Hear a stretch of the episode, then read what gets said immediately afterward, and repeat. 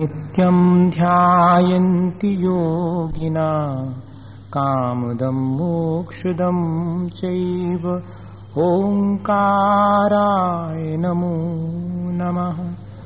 अविरलशब्दघनौघप्रक्षालितसकलभूतलकलङ्का मुनिविरुपासिततीर्था Saraswati हरतु no दुरितम्। अज्ञान्तिमुरान्धानान् ज्ञानाञ्जनशलाकया चक्षुरुन्मीलितं येन तस्मै श्रीगुरुवे नमः। परं गुरुभ्यो नमः परम्पराचार्यगुरुभ्यो नमः।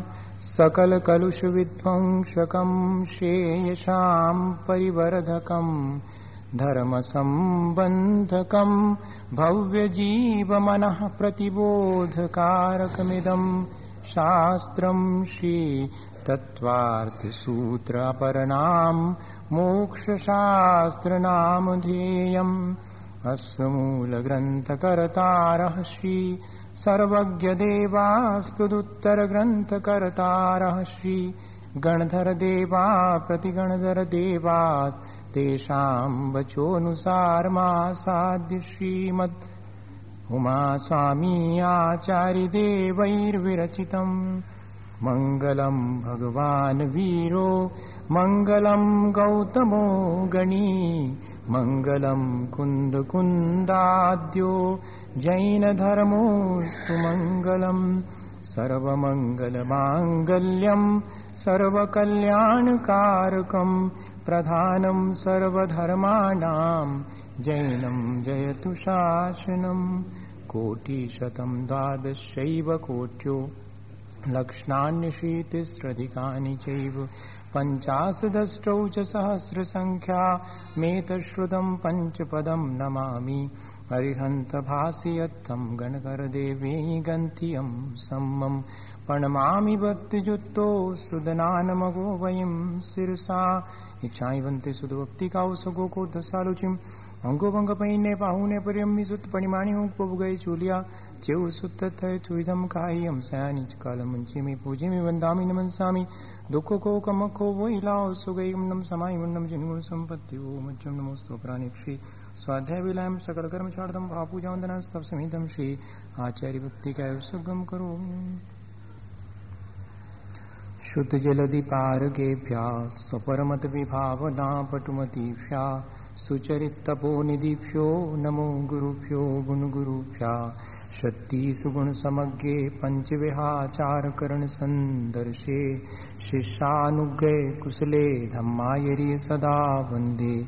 गुरुभक्ति संयमेन या तरन्ति संसार सायरं घोरं, छिन्नन्ति अट्ठकम्मं जन्म मरणं न पावयन्ति ये नित्यं व्रतमन्त्रहोमनिरता ध्यानाग्निहोत्राकुला षट्कर्मा विरतास्तपोधनधना साधुक्रिया साधुवा शीलप्रावरणा गुणप्रकरणाश्चन्द्रार्कतेजोधिका मोक्षद्वारकपाटपाटनभटा क्रीणन्तु माँ साधुवा गुरुवः पान्तु नो नित्यं ज्ञानदर्शननायकाः, चारितारणौ गम्भीरा मोक्षमार्गोपदेशका। येषाई वन्ते आर्यभक्ति का उसको को दशालोचिम समनानुसमदंसन समचर जुताणम पंचविहाचारणम आर्याणम आयरादिसुदनानोपदेशाणम वज्जायाणम तीरण गुण पालन रयाणम सब सावनम सयामी कालवंचे पूजे वंदावन मनसामी दुखो को कम को वैलाओ सुगैगम नम समाई वन्नम जिनुन संपत्ति को मोक्षमार्गस्य नेतारम् भेत्तारं कर्मभूव्रताम् ज्ञातारं विश्वतत्त्वानां वंदे तद्गुणलब्धये। भगवान महावीर स्वामी की आचार्य उमा स्वामी महाराज की आचार्य गुरुवर विद्यासागर मुनि महाराज की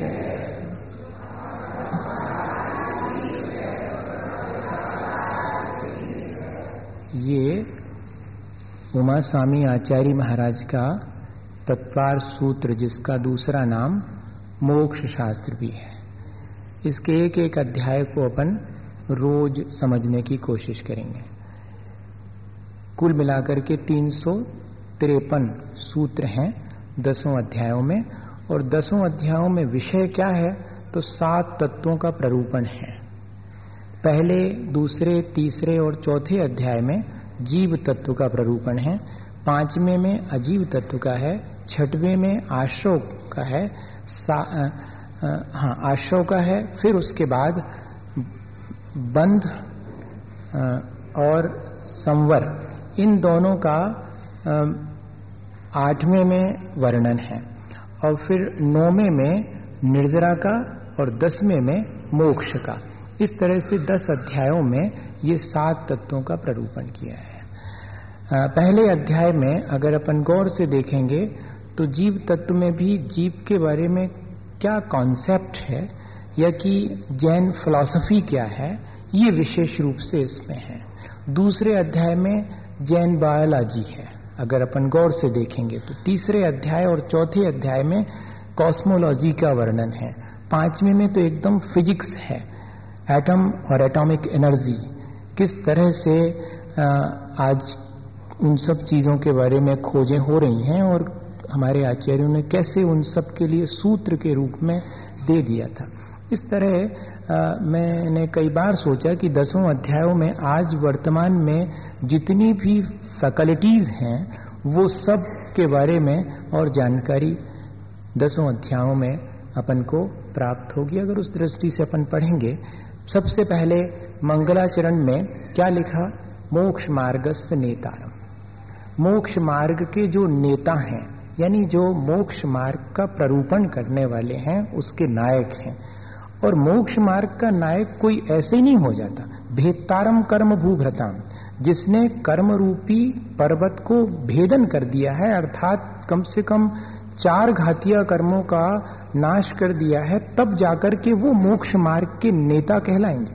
और ज्ञातारम विश्व तत्वान और जैसे ही कर्मों को नष्ट करते हैं तो उन्हें सारे लोक में चराचर जितने भी पदार्थ हैं, वे सब उनके ज्ञान में स्पष्ट झलकने लगते हैं। यही उनकी सर्वज्ञता कहलाएगी। या दूसरे तरह से कहें कि वे आत्मा को जानने लगे हैं, इसलिए सर्वज्ञ हैं। जो अपने आत्मा को जान लेता है, उसको मानो कि सब कुछ जान लिया।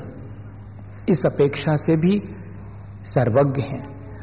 ऐसे भगवान को स्मरण करके जो मोक्ष मार्ग के नेता हैं जिन्होंने कर्मों के पर्वतों को भेदन कर दिया है और जो सर्वज्ञ हैं उनको हम प्रणाम करके क्यों प्रणाम कर रहे हैं? वंदे तदगुण लब्धे। उनके जैसे गुणों की प्राप्ति के लिए उन्हें प्रणाम करके और ग्रंथ की शुरुआत करते हैं। ये ग्रंथ का मंगलाचरण है।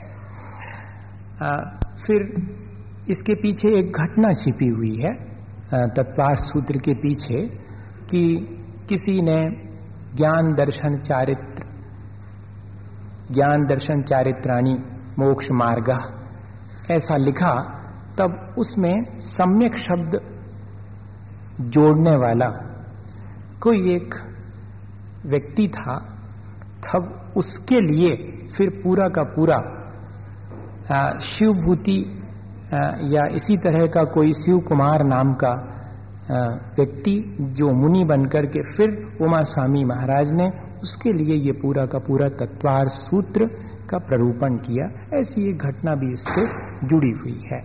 तो सबसे पहला सूत्र दिया है कि सम्यक दर्शन ज्ञान चारित्राणी मोक्ष मार्ग। सम्यक दर्शन, सम्यक ज्ञान और सम्यक चारित्र, इन तीनों की एक रूपता का नाम मोक्ष मार्ग है। सम्यक दर्शन अकेला अकेला सम्यक ज्ञान, अकेला सम्यक चारित्र, यह मोक्ष का मार्ग नहीं है। न सम्यक दर्शन, सम्यक ज्ञान, दो मिलकर के भी मोक्ष का मार्ग है। ये तीनों अलग अलग या दो आपस में मिलकर के मोक्ष का मार्ग नहीं बनता। ये तीनों की एक रूपता ही मोक्ष का मार्ग कहलाएगी।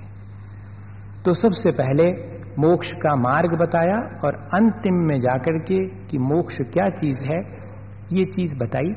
पूजपा स्वामी ने इसके बारे में जब शुरुआत की गई तो क्यों इस तरह की शुरुआत की गई होगी? इसके बारे में अपने मन से और व्याख्या करी है सरवार सिद्धि में। वो लिखते हैं कि कोई भव्य जीव, निकट भव्य जीव, किसी आचार्य भगवंत के चरणों में पहुँचा और उसने प्रश्न किया कि किमनु खलु आत्मने हितम स्यादिति वा? मेरे आत्मा का हित किसमें है? तो कहते मोक्षा, मोक्ष में कस प्राप्ति उपाय भगवान? तब फिर उस मोक्ष में अगर मेरे आत्मा का हित है तो उसकी प्राप्ति का उपाय क्या है? तब फिर कहते, सम्यक दर्शन, ज्ञान, चारित्राणी, मोक्ष मार्ग। यह उस मोक्ष की प्राप्ति का उपाय है। ट्रिनिटी तीनों की एक रूपता, दृष्टि की निर्मलता, आत्मज्ञान और आत्मलीनता। अपन दूसरी भाषा में कहना चाहें तो यह बात, जितनी हमारी दृष्टि निर्मल है, जितना हमें आत्मज्ञान है और जितना हम उसके माध्यम से अपने राग देश से मुक्त होकर आत्मा में लीन होते हैं, तभी माना जाएगा कि अब हमारा मोक्ष मार्ग शुरू हो गया और हम मोक्ष की तरफ़ बढ़ने लगे हैं। इस तरह ये सम्यक दर्शन ज्ञान चारित्र की एक रूपता ही मोक्ष मार्ग है। तब फिर एक प्रश्न उठता है कि ये सम्यक दर्शन क्या चीज़ है? तो तत्वार्थ श्रद्धानम सम्यक दर्शनम। तत्व के अर्थ का श्रद्धान ही सम्यक दर्शन है। तत्व का श्रद्धान नहीं लिखा, तत्व के अर्थ का श्रद्धान सम्यक दर्शन है। सात तत्वों को तो सभी जान लेते हैं, लेकिन जैसा भगवान ने उनका स्वरूप कहा है, उन पर, उनके उस स्वरूप का वैसा ही श्रद्धान होना, यह तत्वार्थ श्रद्धान कहलाता सात तत्व को अकेले जानने से सम्यक दर्शन नहीं होगा। सात तत्वों का जैसा स्वरूप भगवान ने कहा है, उस पर हमारा श्रद्धान हो और आत्म तत्व उपादेय है। कौन तत्व है? आश्रय और निर्जरा सॉरी आश्रय और बंद, वो हे है, संवर और निर्जरा उपादेय है। यह सारी बात जब हमारे श्रद्धान में आएगी, तब उसका नाम है तत्वार्थ श्रद्धानम, सम्यक दर्शनम। तत्वार्थ के श्रद्धान को सम्यक दर्शन कहेंगे। दृष्टि की निर्मलता किसे कहते हैं? तो जो जिस तत्व का जैसा स्वरूप है, वैसा स्वरूप का हमें श्रद्धान हो। जीव है ज्ञान ना देखना उसका लक्षण है। ठीक है, मुझे इस बात का श्रद्धान है। अजीब है, रूप, रस, गंध और स्पर्श से युक्त है। वो अजीब है, जिसमें चेतना नहीं है, वो अजीब है, ऐसा हमें श्रद्धान है। इनफ्लक्स ऑफ़ कर्मास कर्म कैसे निरंतर हमारे मन वचन काय और कषायों के माध्यम से हमारे भीतर इंटरमिगिल होते रहते हैं। एक क्षेत्रावगाह संबंध को प्राप्त होते रहते हैं। इसको कहेंगे आश्रव और उनका बाइंड अप हो जाना, उनका हमारे आत्मा के साथ एक मेक हो जाना दूध पानी की तरह, यह बंध तत्व है। और जब कर्मों का आना, हम अपने परिणामों के द्वारा रोक देते हैं उसे संवर कहते हैं। और जो अज्ञानतावश हमने कर्म भीतर बाँध लिए हैं, उनका हम पार्शियल डिसोसिएशन करते हैं। धीरे धीरे उनको अपने आत्मा से अलग करने की जो प्रक्रिया है, उसका नाम है निर्जरा। और पूर्णतः कर्म से रहित जो अवस्था है, वो है मोक्ष। अगर देखा जाए तो यह सात ही स्थितियाँ हमारे लिए इस संसार में श्रद्धान करने, जानने योग्य हैं। एक उदाहरण है इसका। आगे सूत्र आएगा स्वयं ही। आ, मैं उसको यहीं पर डिफाइन करना पसंद करूँगा। ये जो सात तत्व हैं ये अपने रोज़मर्रा के जीवन में अपन देख सकते हैं और साइंस के हिसाब से भी देख सकते हैं। कोई भी एक जैसे कि गोल्ड एक मेटल है लेकिन वो मेटल नेचर में ऐसे नहीं मिलती। वो ओर के फॉर्म में मिलती है रॉ मटेरियल के फॉर्म में मिलती है, जिसके साथ इम्प्योरिटीज भी होती हैं, है ना? तो जब हम खदान से उसको निकाल के लाते हैं पत्थर के रूप में, और फिर उसके बाद ये जानना ज़रूरी है कि इसके भीतर इम्प्योरिटीज कौन सी हैं। फिर इम्प्योरिटीज का कॉज क्या है? किस वजह से इसमें इम्प्योरिटीज आई हैं? और वो इम्प्योरिटीज इसके साथ किस तरह से मिक्सअप हो गई? और अब नई इम्प्योरिटीज ना आए, इसके लिए क्या इसमें सोल्यूशन और रिएक्शन करना पड़ेगा। और फिर जो इम्प्योरिटीज इसमें हैं, उनको कैसे हम इससे डिसोसिएट करेंगे डिसइंटीग्रेट करेंगे, यह प्रक्रिया भी ज़रूरी है। और जब हमें प्योर मेटल उसमें से रिफाइनरी के बाद रिफाइन होकर के मिलती है यही तो प्रक्रिया है। इसी तरह हमारी अपनी आत्मा भी अनादिकाल से कर्मों के संपर्क में मलिनता को प्राप्त हुई है। अब हम समझें कि वो मलिनता किस तरह की है, मेरी अपनी आत्मा का स्वभाव कैसा है। और दोनों एक दूसरे के साथ किस तरह से इंटरबिगिल कर गए हैं, किस तरह से बाइंड अप हो गए हैं, किस तरह से मिक्सअप हो गए हैं, और कैसे ये ये मिक्सिंग किस तरह से कंटिन्यू है, किस तरह से हमारे भाव करने से ये निरंतर मलिनता हमारे अंदर आती चली जाती, इसको जानना ज़रूरी। और ये भी जानना ज़रूरी है कि आगे ये मलिनता और अधिक ना आवे, और जितनी आ गई है उसको धीरे धीरे हटाऊं, ताकि मैं अपनी प्योर स्टेज को गेन कर सकूँ। इतनी ही तो प्रक्रिया है। इसका श्रद्धान होना चाहिए। अकेले कोई व्यक्ति सात तत्वों के स्वरूप को रट लेवे और उसे सम्यक दर्शन हो जाए, ऐसा नहीं कह रहे हैं। इसलिए कह रहे हैं कि तत्वार श्रद्धान, अंतरंग में भाव भासना भी होनी चाहिए। यह यह विजन क्लियर होना चाहिए कि वास्तव में यह प्रक्रिया है। जैसे कि किसी को घड़ा कहें अपन तो जैसे घड़े के बारे में ज्ञान है तो सबसे पहले घड़ा कहते ही अपने भीतर क्या आता है? ऐसा ऐसा होता है, वो कमरे के उस कोने में रखा हुआ है। घड़ा शब्द कहते ही घड़े के बारे में जो अंतरंग में हमारे अनुभूति हुई, या कि ज्ञान हुआ, या श्रद्धान हुआ, वही वास्तव में तत्वार्थ श्रद्धान में भी घटित करना पड़ेगा। जैसे अपन जीव सुनते ही अंतरंग में इस तरह का भाव आना चाहिए तब जाकर के उसको कहेंगे कि हाँ तत्वार श्रद्धानम, सम्यक दर्शनम।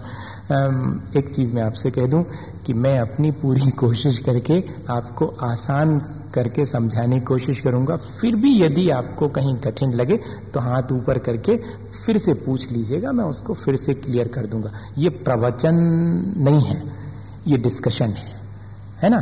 तो डिस्कशन में आप बिल्कुल फ्री हैं, आप बीच में, लेकिन इतना ज़रूर है कि बहुत सारा डिस्कशन भी नहीं कर पाएँगे क्योंकि एक घंटे का पूरा टाइम है जिसमें अपन को एक अध्याय बहुत शतही तौर से कह लें अपन, बहुत डेफ्थ में जाकर के नहीं, बहुत सामान्य रूप से अपन को एक ऐसा दिमाग में आ जावे कि पहले अध्याय में क्या विषय है।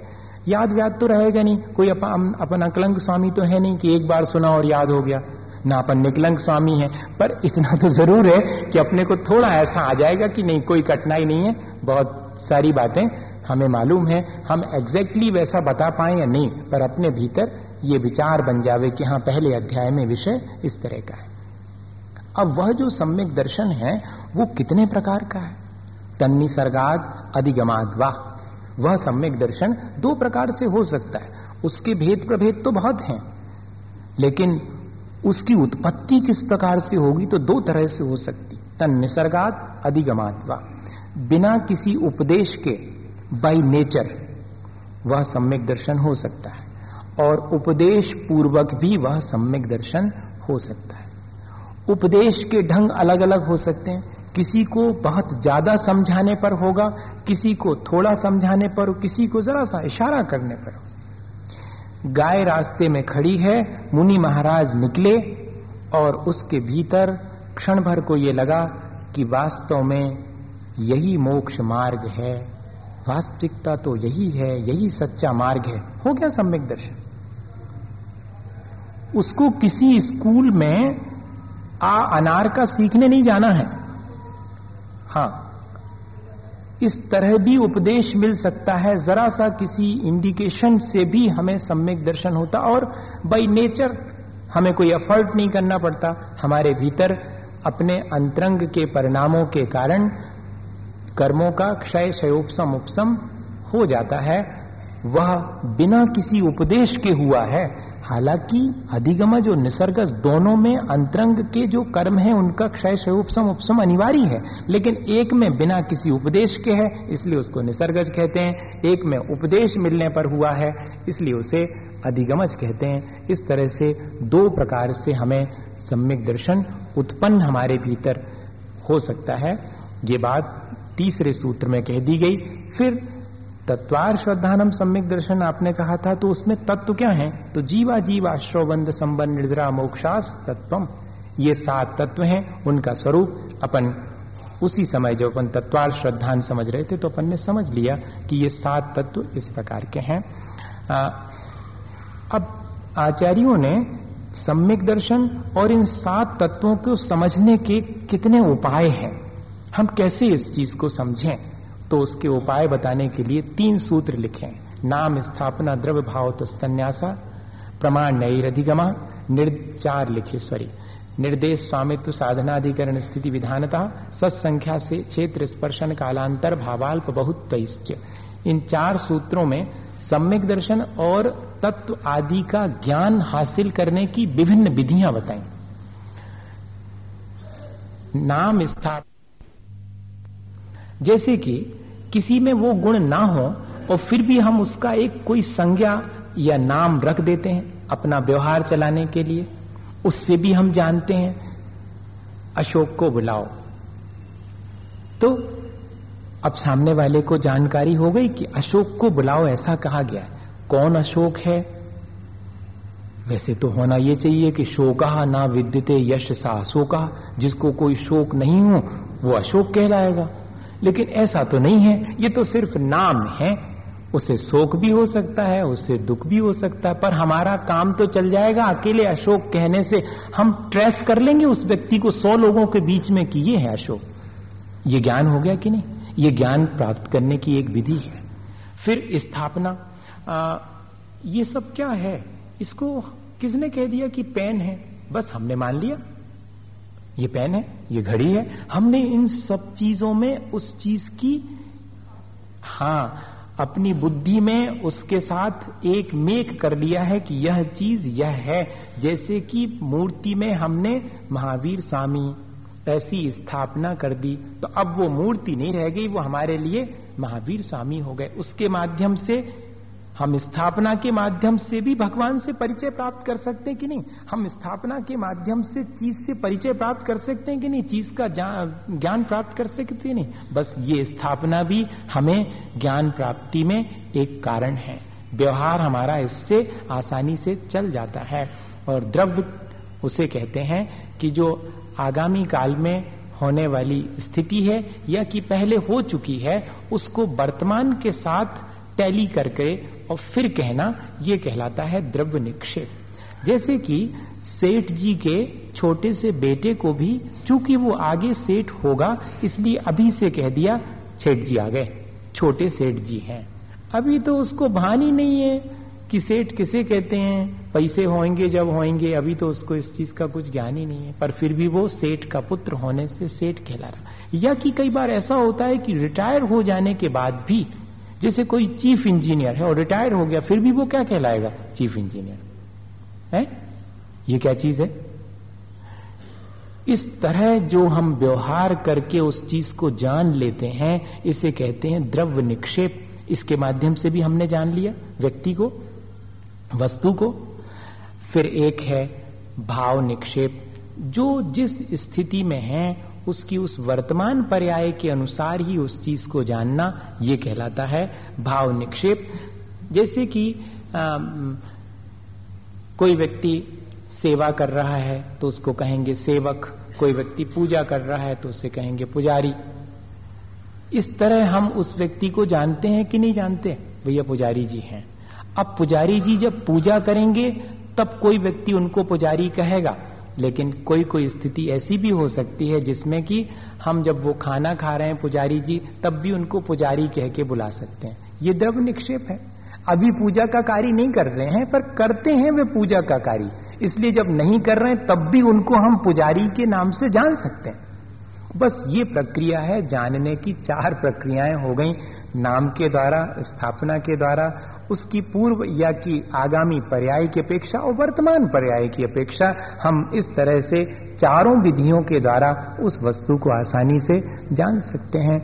आ, फिर कह रहे हैं कि प्रमाण नय अधिगमा जो ज्ञान होता है वो दो प्रकार से होता है प्रमाण और नय के द्वारा। प्रमाण किसे कहते हैं? प्रमाण समग्र वस्तु के जानने का नाम है।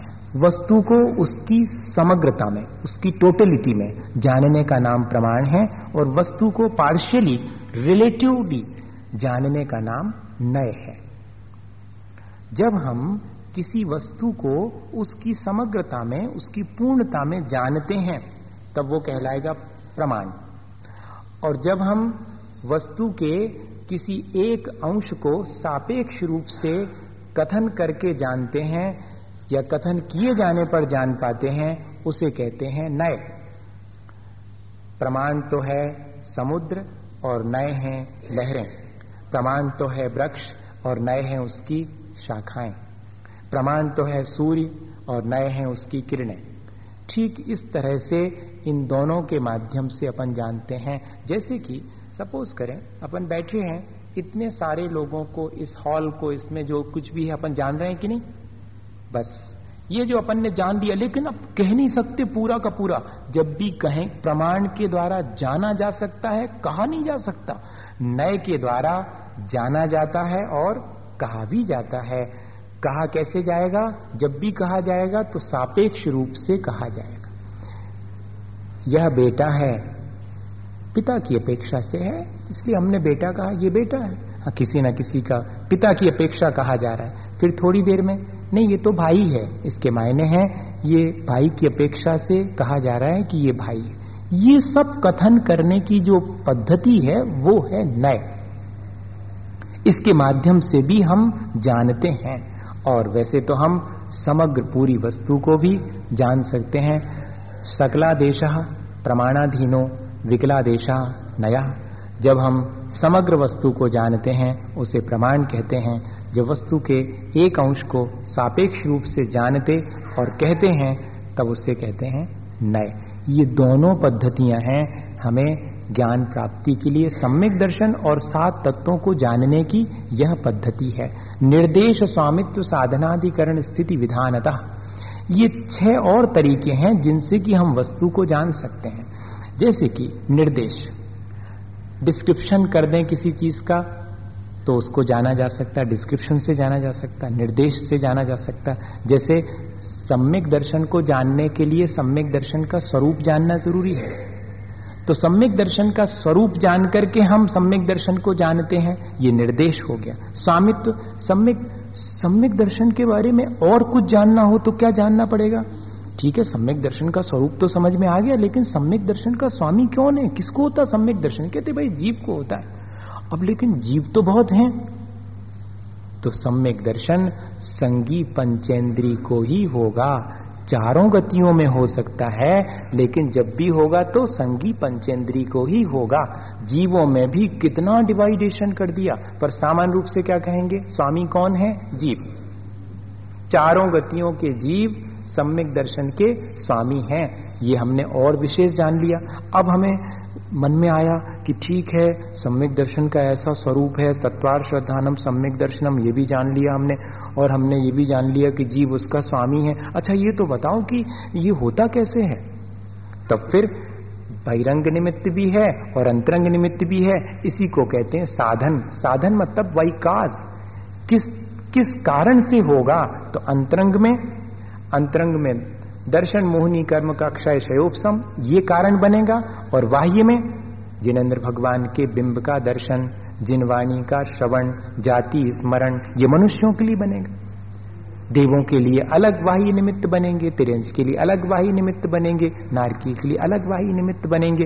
तो बाह्य निमित्त ये बनेंगे और अंतरंग निमित्त क्या बनेगा? इस तरह की जानकारी ये सब साधन के अंतर्गत आएगी। इस जानकारी से हमने और सम्यक दर्शन के बारे में हासिल कर ली जानकारी। फिर कहते हैं कि आपने ये तो बता दिया, पर ये सम्यक दर्शन कहाँ पर रहेगा?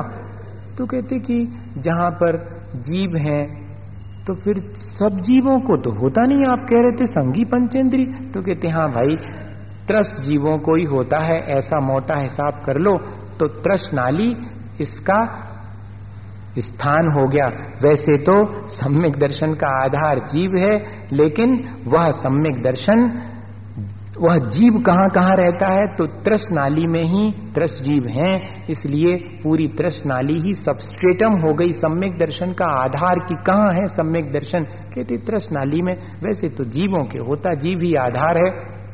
पर जीव तृष्णाली में रहते हैं, इसलिए तृष्णाली को भी आधार मान लिया। ये इस इस तरह से हमने और सम्यक दर्शन की जानकारी हासिल कर दी। कहती ड्यूरेशन कितनी है? एक बार हो जाए तो कितने समय तक रहेगा? भैया, उपसम सम्यक दर्शन अगर हुआ है तो अंतर्मूर्त के बाद नीचे आना पड़ेगा। शोपसम सम्यक दर्शन है तो छियासठ सागर चलेगा। क्षायक सम्यक दर्शन है तो एक बार होने के बाद फिर छूटता नहीं है, अनंत काल तक चलेगा।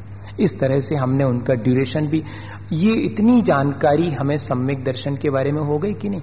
हमने उसका डिस्क्रिप्शन जान लिया, उसका ऑनरशिप किसको मिलेगी, उसके कॉज क्या है, जिनसे कि वो उत्पन्न होगा, उसका सबस्टेटम क्या है, और उसका अपना जो ड्यूरेशन है, वो क्या है, और और उसके डिवाइडेशन कौन से कितने तरह का हो सकता तो कहते सम्यक दर्शन एक ही प्रकार का है। उत्पत्ति की अपेक्षा से निसर्गज, और अधिगमस दो प्रकार का है। कर्मों के और उपशम की अपेक्षा से तीन प्रकार का है, और जितने जीव हैं, उतने प्रकार का सम्यक दर्शन इस तरह से जो है, हम सम्यक दर्शन अकेले के बारे में जानना चाहें तो इतनी चीज़ें हम इस विधि के द्वारा जान सकते हैं। इसी को और डिटेल में, इतने से काम नहीं चला तो उनने थोड़ा और डिटेल कर दिया। पहले प्रमाण और नए के द्वारा बता दिया, फिर उसमें और डिटेल कर दिया। अब और डिटेल कर रहे हैं कि सत्संख्या क्षेत्र, स्पर्शन, कालांतर भावाल्प बहुत एक उदाहरण समझाऊँगा और सारी चीज़ क्लियर हो जाएगी। घबराना नहीं।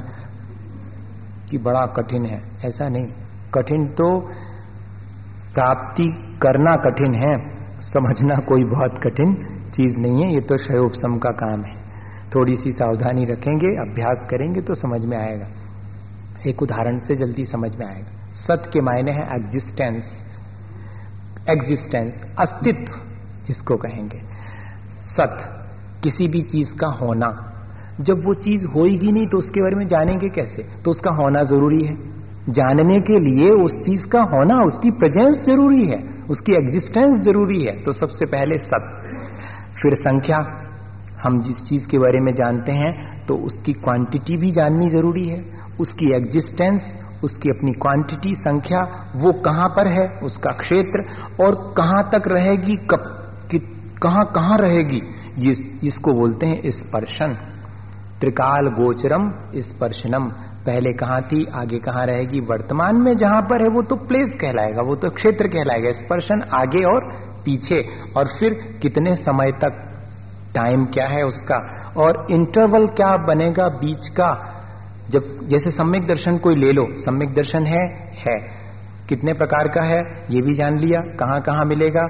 पहले कहाँ था, आगे कहाँ तक चलेगा, काल की अपेक्षा से कितने काल तक रहेगा, कौन सा सम्यक दर्शन, एक जीव की अपेक्षा से और बहुत सारे जीवों की अपेक्षा से, ये सारी चीज़। और अंतर बीच में गैप कितना पड़ेगा, एक बार सम्यक दर्शन होने के बाद दूसरी बार कब सम्यक दर्शन होगा, ये जानकारी भी हासिल करनी ज़रूरी है, अगर सम्यक दर्शन के बारे में आप जानना चाह रहे हैं तो।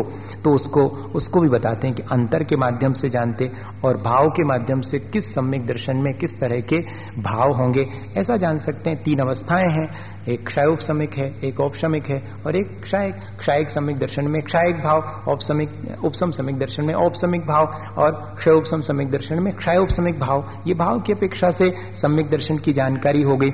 अल्प बहुत, कौन से सम्यक दृष्टि कितने हैं? रेसिप्रोकल उनका अपना अनुपात कितना रहेगा? सबसे कम कौन से हैं? तो उपसम सम्यक दृष्टि सबसे कम है। उससे असंख्यात गुणे संसार में रहने वाले चौथे गुण स्थान वर्ती क्षायक सम्यक दृष्टि है। उससे असंख्यात गुणे क्षय उपसमिक सम्यक दृष्टि है। उससे अनंत गुणे सिद्ध भगवानों को भी क्षायक सम्यक दर्शन है। तो अनंत भग, अनंत है क्षायक जो सिद्ध हैं। वे इस तरह से एक अल्प बहुत कहलाता है। अल्प बहुत मतलब रेसी प्रोकल कम क्या कहेंगे उसको? कम कंपेरिजन उनको कंपेयर कर रहे हैं अपन। अब एक उदाहरण ले लें।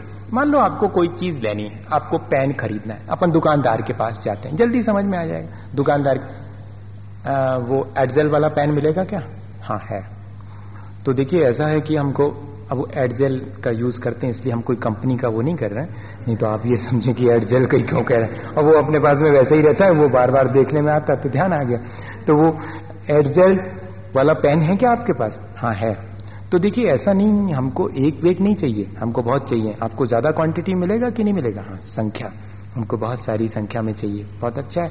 तो क्या आपकी इसी दुकान पे मिलेगा? हम वैसे दस किलोमीटर दूर रहते हैं, उधर मानसरोवर में। क्या वहाँ भी आपका कोई दुकान है क्या? वहाँ पर मिल सकता है क्या? हमको ज़्यादा क्वांटिटी में चाहिए। हाँ वहाँ भी मिल सकता है। हमारी एक दुकान वहाँ पर भी है। देखिएगा, लेकिन ऐसा है कि क्या हम कभी इस शहर से बाहर जाएँगे तो क्या वहाँ भी आपकी इस कंपनी का हमें सामान मिल जाएगा? हाँ वहाँ भी मिल जाएगा, हमारे डीलर वहाँ पर भी है। ये स्पर्श हो गया। एक मोटा हिसाब है। क्षेत्र तो जिस दुकान पर हम खड़े हैं वो, और दूसरी दूसरी जगहों पर जहाँ पर उसकी ब्रांचेस हैं, वो सब स्पर्शन। फिर अच्छा एक चीज़ और बता दीजिएगा कि हाँ, आपके यहाँ पर मिलता तो है लेकिन कब से कब तक आपकी दुकान खुली रहेगी? अगर हमें लेना हो तो। तो देखिए इतनी इतनी ये तो ठीक बहुत अच्छा है कि आपकी दुकान तो हमारे टाइम से ठीक खुली रहती। लेकिन एक चीज़ और बताइएगा कि किस दिन बंद रहती? है टोटल? हाँ अंतर भी तो पता नहीं तो हम उस दिन आए बेकार में परेशान हो तो इंटरवल अब उस दिन तो हमारी बिल्कुल क्लोज रहती। है ठीक है तो देखिएगा ये सब बातें तो हो गई लेकिन आपका रेट क्या है? इकट्ठा लेना है। देखिए इकट्ठे लेने में तो आपका कुछ ना कुछ तो भाव अलग होगा आपके रेट अलग होंगे। रेट के मायने भाव भी है अपने यहाँ तो परिणाम है वहाँ भाव के मायने रेट है। आप कितने में लगाएँगे? तो वही तो जानते हैं अपन और फिर बाद में कहते हैं देखिएगा ये जो लिफिल वाले हैं वो इतने रख दीजिएगा ये इंक वाले इतने रख दीजिएगा ये जरा हाँ ये इतने रख दीजिएगा ये, ये चार प्रकार के पैक कर दीजिए। हो गया अल्प बहुत वैसी रेसिप्रोकल ये इतने ये इतने ये इतने ये इतने। इस तरह से हमने किसी भी चीज़ के बारे में, ये तो बहुत सांसारिक सी चीज़ है, ऐसे ही अपन सात तत्व और सम्यक दर्शन आदि पर भी इसको घटित करके देख सकते हैं। ये आठ ही चीज़ें हैं जिनके माध्यम से हम सारी चीज़ों को जान सकते हैं या एक चीज़ के बारे में सारा कुछ जान सकते हैं। इसके उपाय इतने हैं। अब कहते हैं कि जानने के लिए पाँच ही ज्ञान है। प्रमाण पाँच प्रकार का है। ज्ञान या प्रमाण कहो, बात एक ही है, वह पाँच प्रकार का है। मति श्रुता अवधि मना पर्याय केवलानी ज्ञानम तत्प्रमाणे। मति ज्ञान श्रुत ज्ञान अवधि ज्ञान मना पर्याय ज्ञान और केवल ज्ञान, यह पाँच प्रकार के ज्ञान है, इसे ही प्रमाण कहते हैं।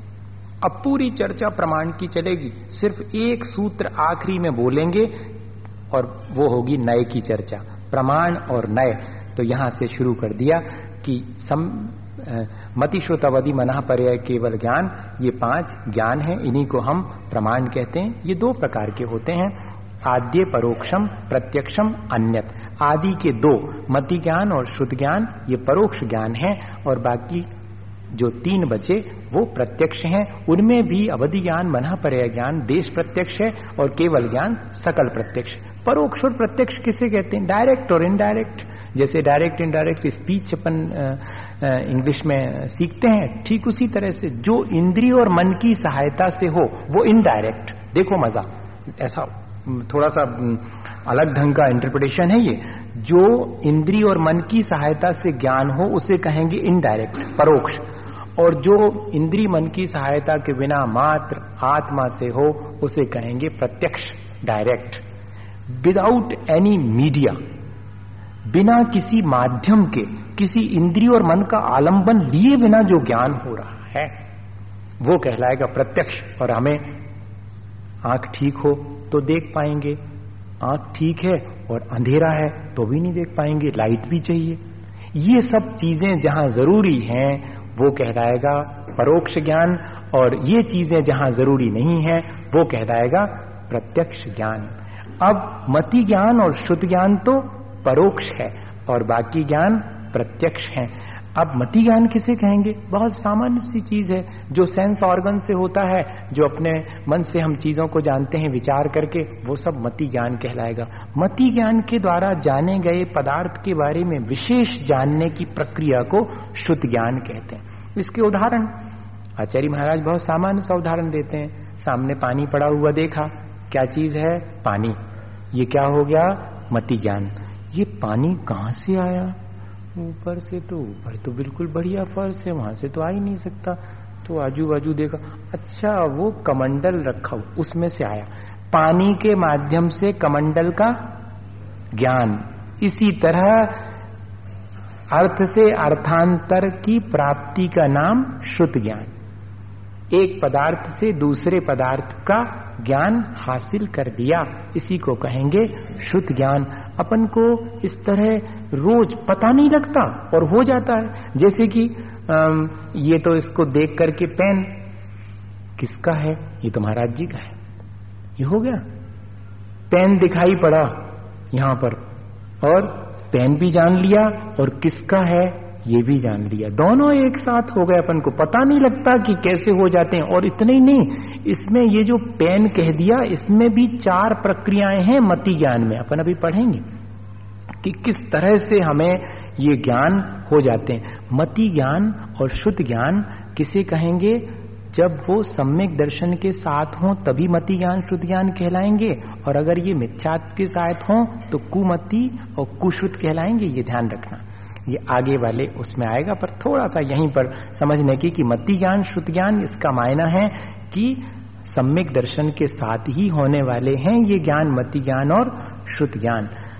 और जो परोक्ष हैं, वे, ये तो दो हो गए, मति ज्ञान, श्रुत ज्ञान, और जो प्रत्यक्ष हैं, वे प्रत्यक्ष बाद के तीन हैं। अब मति स्मृति संज्ञा चिंता विनिबोधित्य नर्थांतरम मति ज्ञान के और भी सिनोनिम्स हैं। मति ज्ञान को मति भी कह सकते हैं, स्मृति भी कह सकते हैं, संज्ञा, चिंता और अभिनिबोध भी कह सकते हैं। मननाद, मति, स्मरणाद, स्मृति, संज्ञानम, संज्ञा, चिंतनम, चिंता, अभिनिबोधा, अभिनिबोधनम, अभिनिबोधा। परिभाषाएँ तो इस तरह से बनाई हैं। किसी भी चीज़ को अंतरंग में हमारे जानने की सामर्थ तो सब में समान है, लेकिन जब हम किसी चीज़ को अपनी बुद्धि से जानते हैं, स्मरण में लाते हैं बार बार उसका प्रयोग करते हैं और उस पर विचार करते हैं, विशेष रूप से जानते हैं, ये सब स्टेप हैं। लेकिन ये सब मति ज्ञान के ही हैं, इसलिए ये सिनोनिम्स हैं। मति ज्ञानावरण का शोपसम होने पर ही ये सारी चीज़ें होती हैं, इसलिए इनको पर्यायवाची शब्द कहा गया। तद इंद्रिया निंद्रिय निमित्तम, वो जो मति ज्ञान है इंद्री और अनिंद्री अनिंद्री के मायने हैं मन। और इंद्री मतलब सेंस ऑर्गन जो अपने पाँचों इंद्रियाँ हैं। जिसके एक इंद्री है, उसको अपनी एक इंद्री से होगा। जिसके दो हैं, उसको दो से होगा। अपने को पाँच है, इसलिए पाँचों से ज्ञान होगा अपने लिए। और मन है अपने तो वो अरे एक्स्ट्रा एक पावर और आ गई। पर होगा जब भी तो मति ज्ञान इंद्री और मन की सहायता से ही होता है। अब मति ज्ञान कितने स्टेप में होता है? एक बड़ी इंटरेस्टिंग चीज़ है कि कैसे अपन को, ये तो अपन ने कह दिया कि ये पेन है, लेकिन इसमें कितनी प्रक्रिया से अपन गुजरे हैं? सबसे पहले अवग्रह होता है। विषय विषयी सन्निपात अनंतरम यद ज्ञानम तत् अवग्रह। जैसे ही हमारी आँख इस चीज़ के कांटेक्ट में आई, ये एक, सबसे पहले तो दिखाई पड़ता है। सबसे पहले तो एक सामान्य आभास होता, फिर उसके बारे में जो जानने का विकल्प होता, वो वो जो, या सामान्य रूप से अपन ये कहें कि सबसे पहले हमें इसका सामान्य अवलोकन हुआ और उसके बाद जो सबसे पहला ज्ञान हुआ इसका, वो कहलाएगा अवग्रह। ये नीली सी कोई चीज़ है, लेकिन नीली है, ये क्या चीज़ है? ऐसा क्वेश्चन मन में आया, इसको कहेंगे ईहा। अवग्रह में तो लंबी सी नीली चीज़ है। लेकिन फिर क्या चीज़ है? इस तरह का क्वेश्चन मन में उठा। ये सब हो चुकता अपने मन में। तो अपन एकदम झट से कहते थे, पेन, क्योंकि बहुत अभ्यास होने की वजह से। लेकिन जब किसी नई चीज़ को देखते हैं, तब सबसे पहले सफ़ेद सी दिख रही है। क्या होना चाहिए? और सफ़ेद तो जो है बगुला भी होता है और सफ़ेद तो झंडा भी हो सकता है। क्या होना चाहिए? तो फिर बड़े कंसंट्रेशन के साथ देखते हैं और निर्णय ले लेते हैं। उसको बोलते हैं अवाय। और कुछ नहीं टेक्निकल शब्द हैं, पर होती ये प्रक्रिया है। क्वेश्चन होता है फिर उसके बाद में कोई ना कोई उसके कैरेक्टरिस्टिक प्रॉपर्टीज़ देख करके और निर्णय ले लेते हैं कि ये चीज़ होनी चाहिए। और फिर अब कालांतर में विस्मरण नहीं होगा। जब भी उसको देखेंगे तो ध्यान आ जाएगा कि ये चीज़ है, इसको कहते धारणा। ये अपन को कितना अभ्यास है कि देखते ही साथ पेन बल्कि जबकि अपन ने इसमें कितनी प्रक्रिया की है, सबसे पहले इसको सामान्य रूप से देखा है, फिर उसके जानने का विकल्प मन में आया है। बहुत सारे अंदर करेक्टरिस्टिक प्रॉपर्टीज़ डिफ्रेंशिएट करने वाली पेंसिल नहीं है पेन है, किताब नहीं है पेन है। क्यों? दोनों को किताब कहा जा सकता था। अगर किसी को पेन के बारे में नहीं मालूम हो कि पेन क्या होता और किताब क्या होती, कितना हमने उसके बारे में और उसके कैरेक्टरिस्टिक प्रॉपर्टीज़ के माध्यम से और आगे नहीं भूलेंगे। ये सब सारा का सारा मति ज्ञान है और इससे अपना पूरा संसार चलता है मति ज्ञान के द्वारा। जितना भी अपने कांटेक्ट में चीज़ें आती उनको अपन इसी के द्वारा जानते हैं। ये मति ज्ञान है। इसके और भी बहुत से भेद हैं। 336 भेद हो जाते हैं और अपन सोच भी नहीं पाते हैं कि इतना अपन जानते हैं। बारह प्रकार की चीज़ें हैं। बहु बहुविध क्षिप्रा निश्रुतानुक्त ध्रुवाणाम, सेतराणाम। ये बारह प्रकार से मति ज्ञान होता है। कैसे? बहु, बहुत। More and many. बहुत चीज़ों का ज्ञान ये बहु अवग्रह कहलाएगा। और इससे उल्टा एक चीज़ का ज्ञान। बहुत प्रकार की चीज़ों का ज्ञान, ये बहुविध अवग्रह। एक प्रकार की चीज़ का ज्ञान, ये एक विध अवग्रह है। बहु, फिर बहुविध तो बहु के उल्टे एक, और बहुविध के उल्टे एक विध ठीक है ना? Many and more one many kind one kind हो गया। एक विद और बहुविद। फिर क्षिप्र क्विकली कई बार अपन चीज़ों को बहुत जल्दी से जान लेते हैं। देखते ही साथ अपन को उन चीज़ों का तो ये क्विक नॉलेज हो गया। फिर किसी को बहुत धीरे धीरे स्लोली बहुत सनही सनही ज्ञान होना, ये कहलाएगा अक्षिप्र। फिर कई बार ढकी हुई चीज़ों को भी जरा सा देख करके अपन पूरी चीज़ के बारे में जान लेते हैं। जरा सी किसी ने बात कही और अपन ने उसकी पूरी बात जान ली, ये कहलाएगा।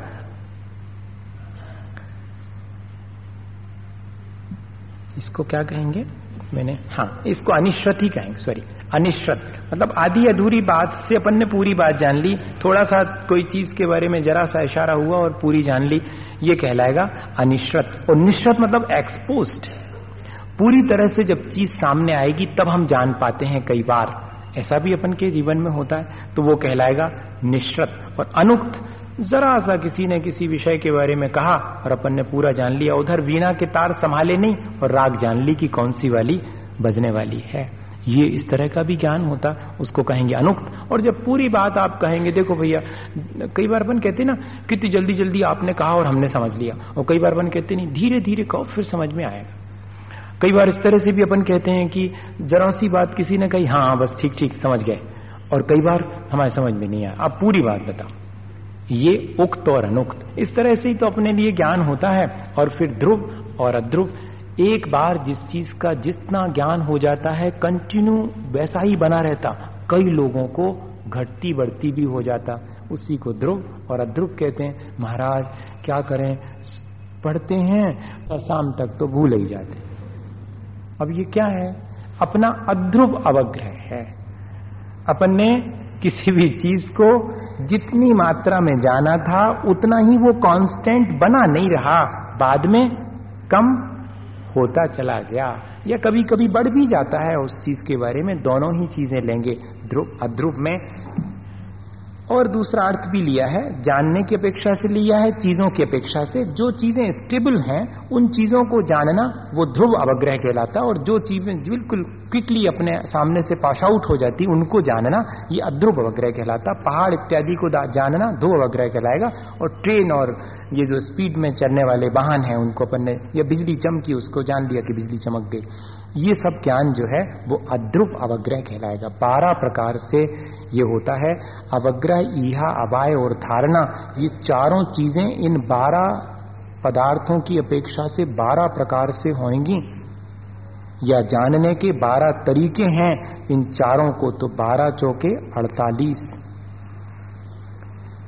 इस तरह से ये भेद प्रभेद इसके बन गए। और अर्थस्य, यह जो अवग्रह आदि चारों चीज़ें हैं, वो अर्थ की या पदार्थ की ही होती हैं। व्यक्त पदार्थ का ही अवग्रह कहलाएगा, अर्थावग्रह।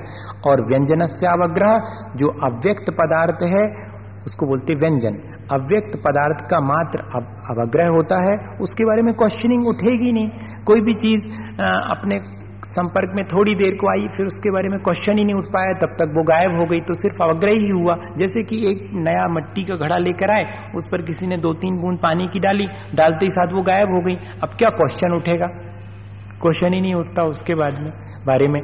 तो यह जो अवग्रह है, वो व्यक्त पदार्थ का ही होता है। अव्यक्त का तो अवग्रह नहीं होता। अवग्रह मात्र होता है सॉरी और यह अवाय और धारणा नहीं होती। इस तरह से न चक्षु रनिंद्रियाभ्याम और जो अव्यक्त पदार्थ हैं, उनका चक्षु और मन के द्वारा अवग्रह नहीं होता। मात्र चार इंद्रियों के द्वारा होगा। जैसे वो उदाहरण अपन ने लिया था, सरल है वो, कि पानी की बूंद गिरी और वो तो गायब हो गई, अपने को दिखेगी नहीं, अपन पहचान नहीं सकते। लेकिन छू सकते हैं। थोड़ा गीला सा हो गया, पानी गिरा होगा। सौंधी सौंधी गंध आ रही है। सन सन सन की आवाज़ आई तो समझ गए कि पानी गिरा इस पर, लेकिन दिख नहीं रहा है। तो चक्षु के द्वारा अव्यक्त पदार्थ का अवग्रह नहीं हो सकता, और मन के द्वारा, क्योंकि अव्यक्त पदार्थ को हम, जो हमारे सामने दिखाई नहीं पड़ रहा है, जिसको हमने देखा ही नहीं, हमारे कांटेक्ट में नहीं आया उसके बारे में क्या विचार करेंगे? जो चीज़ कांटेक्ट में आती है, अभी आई हो या पहले आई हो, उन सब का मन के द्वारा विचार किया जा सकता।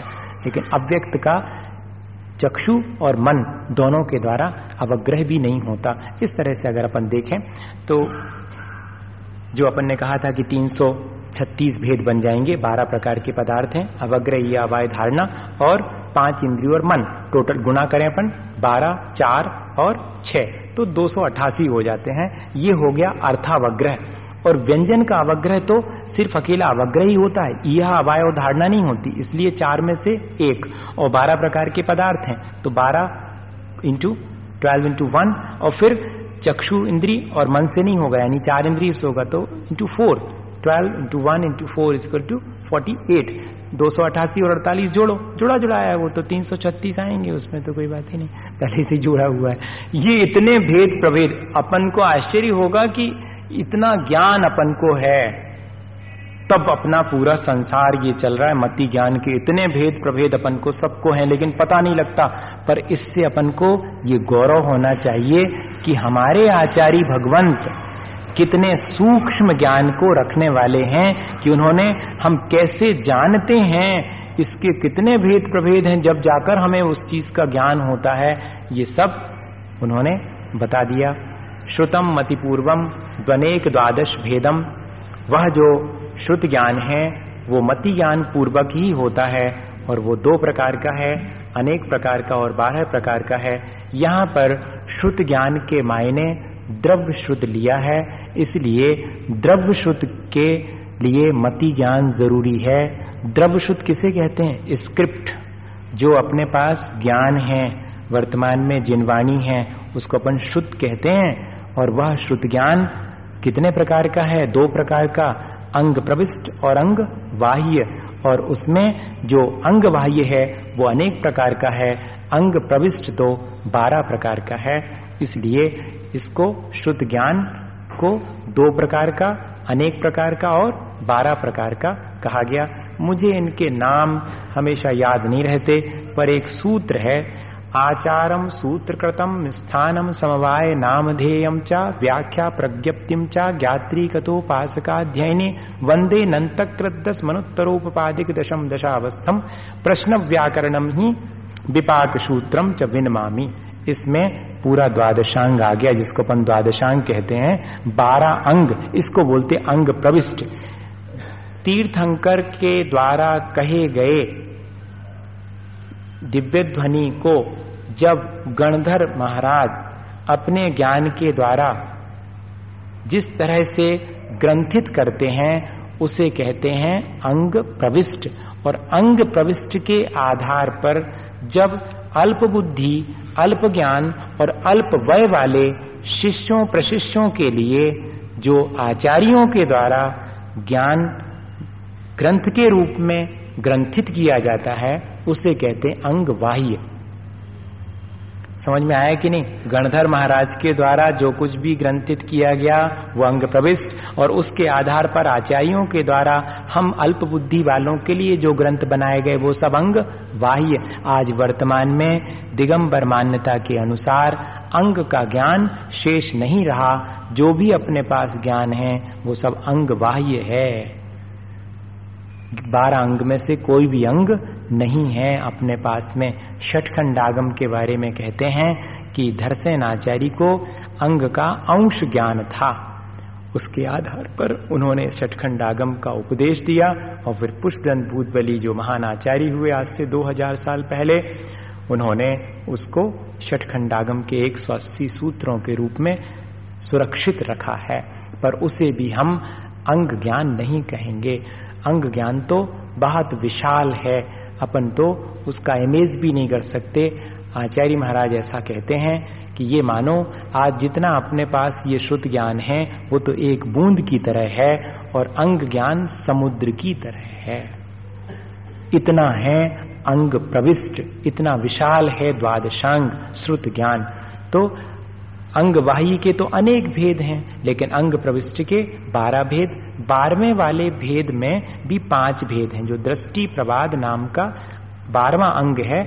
उसमें परिकर्म, सूत्र, प्रथमानुयोग, चूलिका और पूर्वगत ऐसे पाँच भेद हैं, और उसमें पूर्व के चौदह भेद हैं। तो बार बार अपने सुनने में आता ना, ग्यारह अंग चौदह पूर्व, ग्यारह अंग चौदह पूर्व तो ये यही कहलाएगा। ग्यारह अंग पूरे के पूरे और बारहवें अंग में पाँच भेदों में से एक पूर्वगत नाम का भेद है, उसके चौदह भेद हैं। तो इस तरह से उसको ग्यारह अंग चौदह पूर्व बोलते हैं। इतना मेरे ख्याल से शुद्ध ज्ञान के बारे में पर्याप्त है, क्योंकि अपने को थोड़े से सूत्र और हैं। एक घंटे में तो पूरा हो नहीं पाएगा।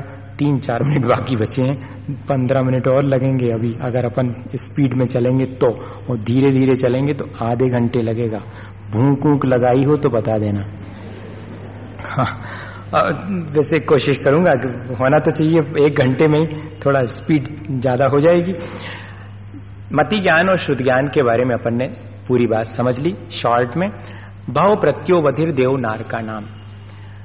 दो प्रकार का अवधि ज्ञान होता है, भव प्रत्यय अवधि ज्ञान और गुण प्रत्यय, या कि क्षयोपम निमित्त वाला। दो प्रकार का। भाव प्रत्यय और गुण प्रत्यय। भाव प्रत्यय मतलब भाव के निमित्त से। जैसे कि पक्षियों को उड़ने की सामर्थ्य सहज रूप से प्राप्त है, ऐसे ही नारकी जीव और देवों के लिए बाई वर्थ अवधि ज्ञान की फैसिलिटी मिलती है। क्या इस सूत्र का अर्थ हुआ? भाव प्रत्यय नाम का अवधि ज्ञान देव और नारकियों के होता है। उनको बाई वर्थ वे जानते ही अवधि ज्ञान के माध्यम से हैं। अब ये बात अलग है कि अगर मिथ्या दृष्टि होगा तो विभंग अवधि ज्ञान होगा, सम्यक दृष्टि होगा तो अवधि ज्ञान कहलाएगा। पर यह भाव प्रत्यय अवधि ज्ञान है। क्षयोपम निमित्त षड विकल्प शेषा नाम बाकी जीवों के लिए क्षयोपम के माध्यम से होने वाला गुण प्रत्यय अवधि ज्ञान होता है। अवधि ज्ञान किसे कहते हैं? द्रव क्षेत्र काल भाव की मर्यादा को लेकर जो रूपी पदार्थ को प्रत्यक्ष जानता है, उसे अवधि ज्ञान कहते हैं। बिना इंद्रियों और मन की सहायता के ये कंडीशन है। किसी भी सेंस ऑर्गन की और किसी भी मस्तिष्क से सोचने की आवश्यकता नहीं लाइट वाइट की ज़रूरत नहीं है। यहाँ बैठे हैं और जरा सा स्मरण किया, बाहर क्या चल रहा है? जान लिया। ये कहलाता अवधि ज्ञान। इस दीवार के पार क्या हो रहा है? बस आँख बंद करनी, जरा लेकिन इंटेंशन लगाना पड़ेगा। इसलिए कई बार सुनने में आता ना कि अवधि ज्ञान लगा के देखा। लगा के देखा मतलब आपको जिज्ञासा मन के अंदर आना चाहिए, विचार आना चाहिए कि बाहर क्या हो रहा है। तो उठता जाता लेकिन किसी भी सेंस ऑर्गन और मन की सहायता नहीं है। सीमा भी है, अवधि के मायने सीमा है। एक लिमिट है उसकी। द्रव क्षेत्र काल भाव की सीमा के अनुसार और रूपी पदार्थ कोई जानेगा, अरूपी को नहीं। रूपी किसे कहते? जिसमें रूप, रस, गंध और स्मेल टस टेस्ट कलर एंड ऑर्डर ये जिसमें हो, वो कहलाएगा रूपी और जिसमें ये नहीं हो, वो कहलाएगा अरूपी। अपने यहाँ पर ये थोड़े से टेक्निकल शब्द हैं। तो सीख लेना चाहिए इनको। आ, सिर्फ़ रूपी कौन सा है? पुद्गल। तो जितने भी ये अपन को जो कुछ भी दिखाई दे रहा वो सब पुद्गल है। अरूपी पदार्थ तो दिखाई नहीं देता है। अवधि ज्ञान रूपी पदार्थ का ही होता है। एक बाईवर्थ होता है और एक गुणों के बढ़ने पर होता है। जो बाईवर्थ होता है उसे भाव प्रत्यय कहते हैं। भाव ही जिसमें कारण है और गुण प्रत्यय जिसमें सम्यक दर्शन और व्रत नियम इत्यादि गुण कारण बनते हैं, वो कहलाएगा क्षयोपम निमित्तक या कि गुण प्रत्यय। वो छह प्रकार का होता है, अनुगामी, अननुगामी, वर्धमान ही मान अवस्थित और अनवस्थित। क्या होता है कि जैसे सूर्य का प्रकाश सूर्य के साथ साथ चलता है, ठीक इसी तरह से जो अवधि ज्ञान व्यक्ति के एक भाव से दूसरे भाव में जाने पर उसके साथ जाता है, उसे अनुगामी कहते हैं और जो छूट जाता है, उसे अननुगामी कहते हैं। जो अवधि ज्ञान जितनी मात्रा में उत्पन्न होता है, उससे हमेशा बढ़ता रहे, उसे वर्धमान कहते हैं। और अगर घटने लगे तो उसे ही मान कहते हैं। और न घटे और न बढ़े, जितना उत्पन्न हुआ था, उतना ही रहा है तो उसको अनवस्थ उसको अवस्थित कहते हैं। और जल की तरंगों की तरह, कभी बढ़ता भी है, कभी घटता भी है, दोनों स्थितियाँ होती रहती है, उसको अनवस्थित कहते हैं। ये छह प्रकार का अवधि ज्ञान इसलिए षड विकल्पा नाम लिखा हुआ है। और इसमें शयोपम निमित्त का अर्थ क्या है? सम्यक दर्शन और व्रत नियम इत्यादि कारण बनते हैं, उसे कहते हैं शयोपम निमित्तक या कि गुण प्रत्यय। और जिसमें इन चीज़ों की आवश्यकता नहीं है, गुणों की, मात्र आप देव और मनुष्य पर्याय में उत्पन्न हुए, आपको अवधि ज्ञान की फैसिलिटी मिल गई। इस तरह ये अवधि ज्ञान है। ऋजु विपुल मती मना पर्याय। दूसरे के मन के माध्यम से, उसके मन में स्थित किसी बात को जान लेना यह मन पर्याय ज्ञान का काम है। वह दो प्रकार से होता है। सरल मन वचन काय में स्थित चीज़ को जान लेना, ये रिजुमति, और जटिल या कि कुटिल मन वचन काय में के माध्यम से जब हम जान लेते हैं, तब उसे कहेंगे विपुल मति विपुल के मायने होता है अत्यंत विस्तृत। दूसरे के मन में स्थित सरल और कुटिल दोनों प्रकार की बात को जान लेना।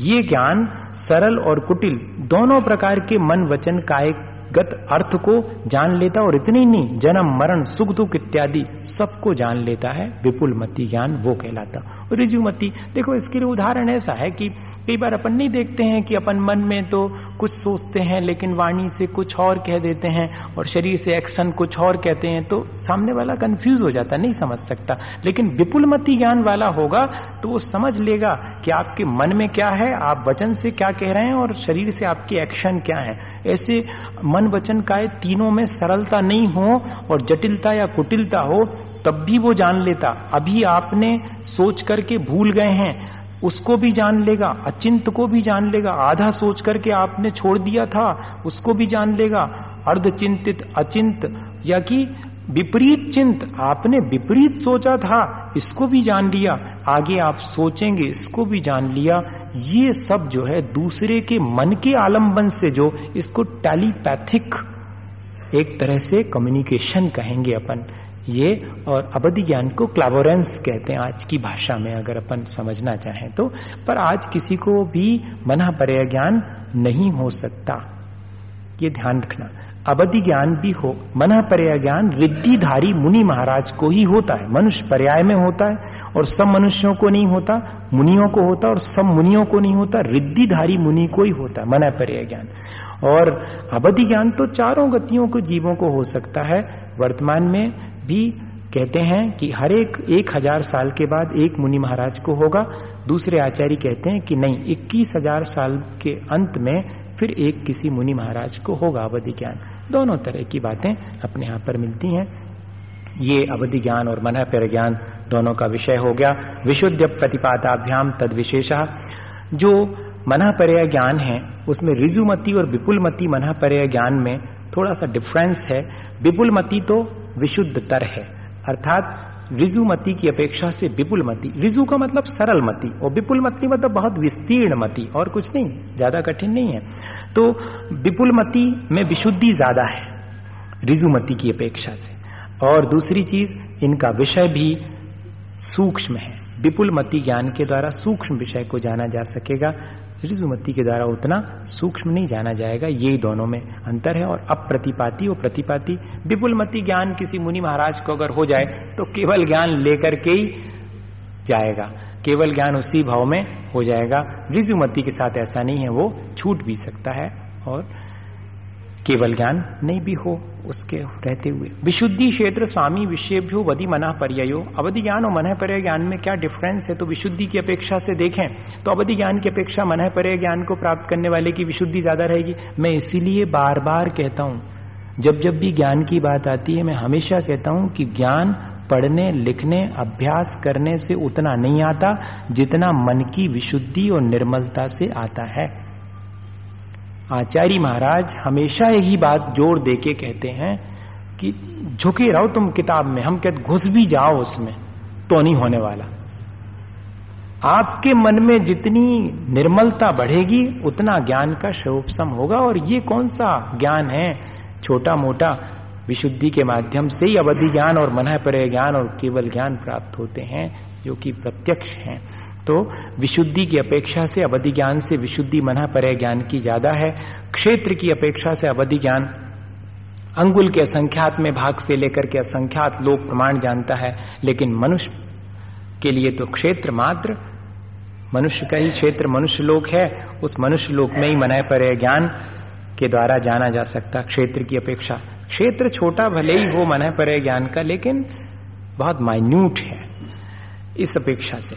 अवधि ज्ञान का स्वामी तो चारों गतियों का जीव हो सकता है, लेकिन मना पर ज्ञान का तो वर्धमान मुनि होंगे और वर्धमान चारित्र वाले होंगे और कोई ना कोई रिद्धि होगी, तभी होंगे।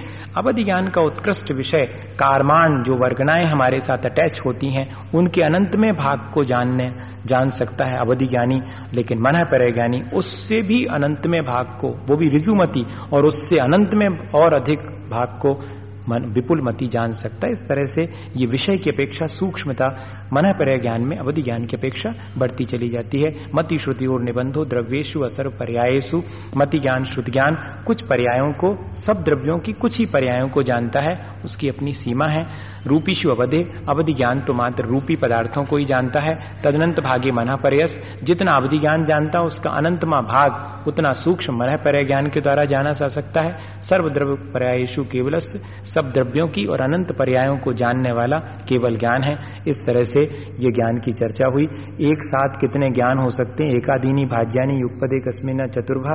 अगर एक साथ ज्ञान होंगे तो चार हो सकते हैं। मति ज्ञान श्रुत ज्ञान अवधि ज्ञान मन पर ज्ञान। तीन होंगे तो मति ज्ञान श्रुति ज्ञान अवधि ज्ञान या मति ज्ञान श्रुति ज्ञान और मन पर ज्ञान दो होंगे तो मति ज्ञान श्रुति ज्ञान एक होगा तो केवल ज्ञान। अकेला मति ज्ञान नहीं।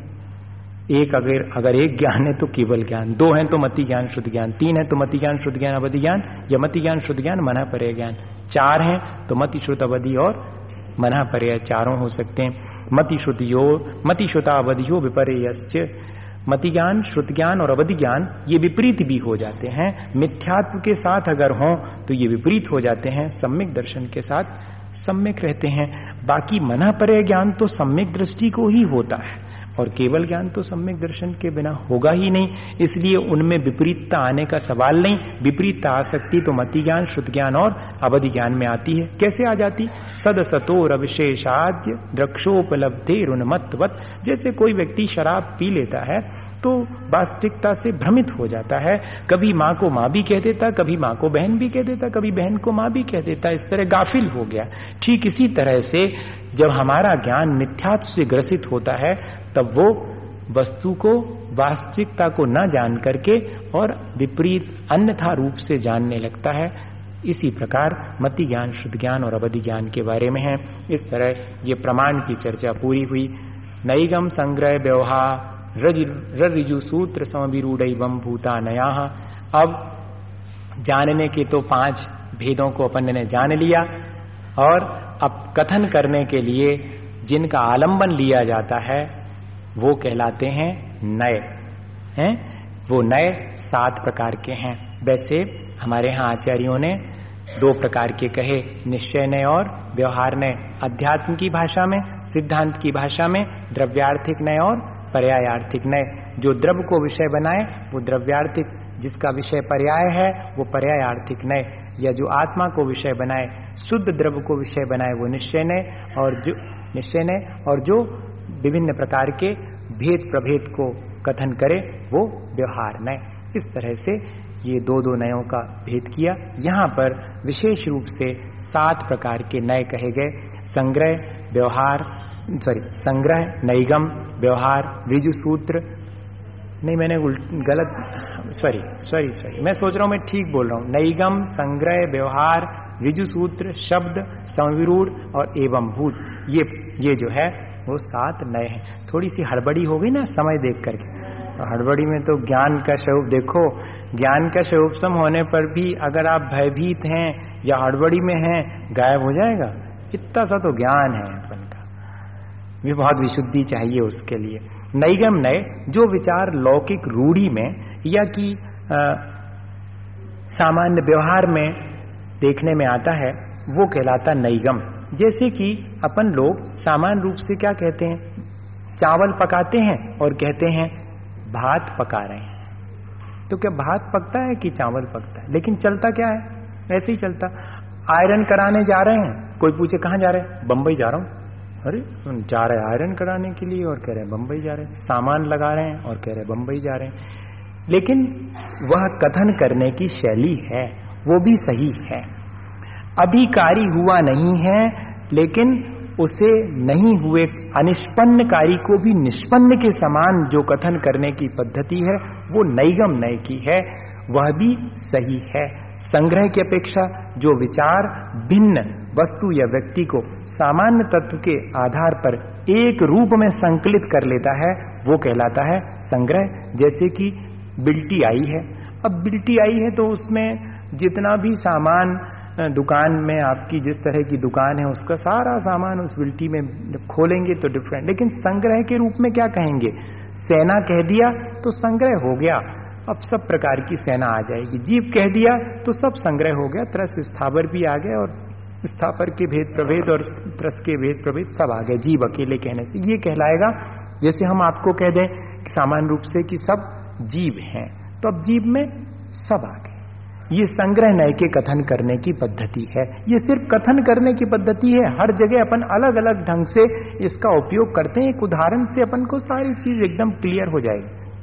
थोड़ा सा समझ लें। व्यवहार में जो विचार संकलित वस्तु का व्यवहारिक जो प्रयोजन है, उसके अनुसार पृथककरण करता है। थोड़ी सी परिभाषा मैं सोचता हूँ कि आपको याद में रहे। वैसे तो सामान्य रूप से जो भेद करे, उसे व्यवहार करते हैं, पृथक पृथक करके। जैसे कि एकदम समझ में नहीं आता कि जीव तो भेद कर दिया कि देखो भाई स्थावर जीव, त्रस जीव, नहीं, त्रस में हमें समझ नहीं आया। तो कहते दो इंद्री जीव, तीन इंद्री जीव, चार इंद्री ऐसा भेद करते चले गए, जहाँ तक संभव है। वो सब कहलाएगा व्यवहार। रिजु सूत्र जो विचार भूत भविष्य का ख्याल न रख के सिर्फ़ वर्तमान का विचार करता है, वो सब वर्तमान का ज्ञान जो है, वो रिजु सूत्र नय की अपेक्षा से बनेगा। और जैसे कि ये बहुत काम में आने वाली चीज़ है रिजु सूत्र ने, किसी व्यक्ति ने पहले व्यसनी था और व्यसन छोड़ दिए, आप अभी तक उसको व्यसनी मानोगे क्या? नहीं, उसकी वर्तमान पर्याय देखो। हो सकता है कि व्यसनी हो और मुनि महाराज बन जाए तो क्या आप उस मुनि महाराज में भी व्यसनी पना देखोगे क्या? नहीं, अब क्यों? अब तो वो छोड़ चुका वो। सब चीज़ें, वर्तमान पर्याय उसकी जो है, उसकी अपेक्षा से कथन करेंगे तो वो रिजु सूत्र ने शब्द नए है, जो विचार शब्द प्रधान होता है। कितने भी शाब्दिक धर्मों की अपेक्षा से वो कथन करता है, और अर्थ भेद की कल्पना भी कर लेता है, लेकिन समान अर्थ वाले सब शब्दों को एक साथ स्वीकार कर लेता है। सिनोनिम्स जितने भी हैं उन सबको एक साथ स्वीकार कर लेता। इसके लिए एक बहुत प्रचलित उदाहरण दिया गया है कि जैसे आ, आ, क्या कहते हैं? शक्र इंद्र और पुरंदर। ये तीनों देवों के स्वामी के नाम हैं। लेकिन इनके अलग अलग अर्थ हैं। पर तीनों एक ही वस्तु को प्रकट करने वाले हैं इसलिए इनको शब्द नय की अपेक्षा से ठीक माना जाएगा। लेकिन आगे वाला नय ये कहता है कि नहीं विचारों की तो निष्पत्ति शब्द के द्वारा होती है, शब्द विशेष के द्वारा अलग अर्थ निकलता है, हम तो उसी अपेक्षा से कथन करेंगे। आप एक ही अर्थ वाले कई शब्दों का विचार कर सकते हैं, नहीं, हम तो एक अर्थ वाला, एक शब्द से एक ही अर्थ निकालेंगे।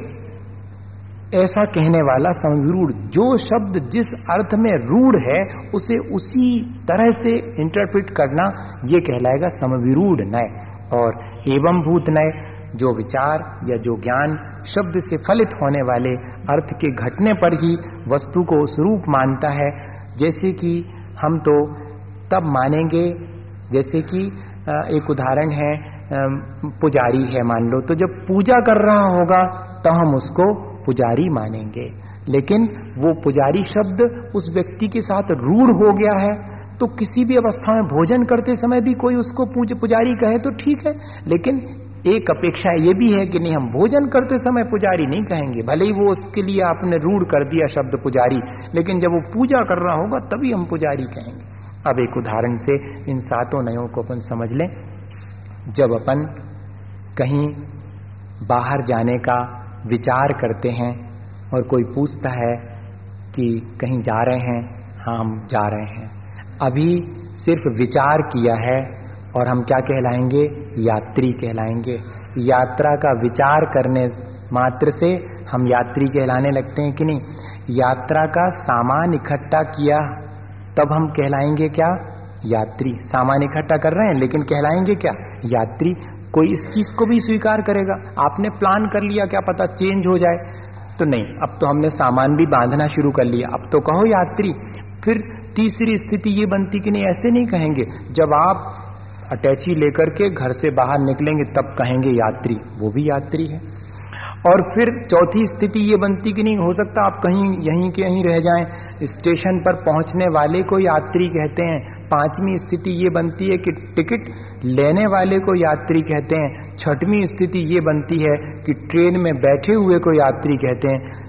सातवां वाला कहता कि कोई भरोसा नहीं, जब चलेगी तब कहेंगे यात्री। यात्रा का विचार किया था, तब भी यात्री, यात्रा का सामान लगाने लगा, तब भी यात्री, सामान लेके घर छोड़ दिया, तब भी यात्री, स्टेशन पर पहुँच गया, तब भी यात्री, टिकट ले ली, तब भी यात्री, ट्रेन में बैठ गया, तब भी यात्री, और ट्रेन जब चल पड़ी तो वास्तव में यात्री तो तब कहलाएगा। बस लेकिन कथन करने की शैलियाँ अलग अलग हैं। क्रम क्रम से सूक्ष्म होते चला जाता है कथन नईगम से लेकर के और एवं भूत तक। यह जो है, इस तरह अपन ने और पहले अध्याय को थोड़ा सा एक आउटलाइन अपन ने उसकी समझने की कोशिश की, जिसके माध्यम से कि अपना ज्ञान भी बढ़े और अपने परिणामों में निर्मलता आए। भैया, ज्ञान का फल तो परिणामों की निर्मलता है। अज्ञान की हानि और परस्पर मैत्री भाव। ये हमेशा ध्यान रखना है कि कितने भी अपन पढ़ें, अपन को पंडित वंडित नहीं बनना। है है कि नहीं? पहला अध्याय पढ़ के अपन पंडित नहीं बनेंगे। अपन क्या बनेंगे? राग द्वेष कम हो। इतनी देर कम हुआ कि नहीं हुआ? एक घंटे दुनिया भर का ख्याल रखा? पंखा नहीं चल रहा, ख्याल आया? नहीं चला? गर्मी लग रही है? नहीं, कुछ भी नहीं। यही उसका फल है। इसी भावना के साथ बोलिए आचार्य गुरुवर विद्यासागर मुनि महाराज की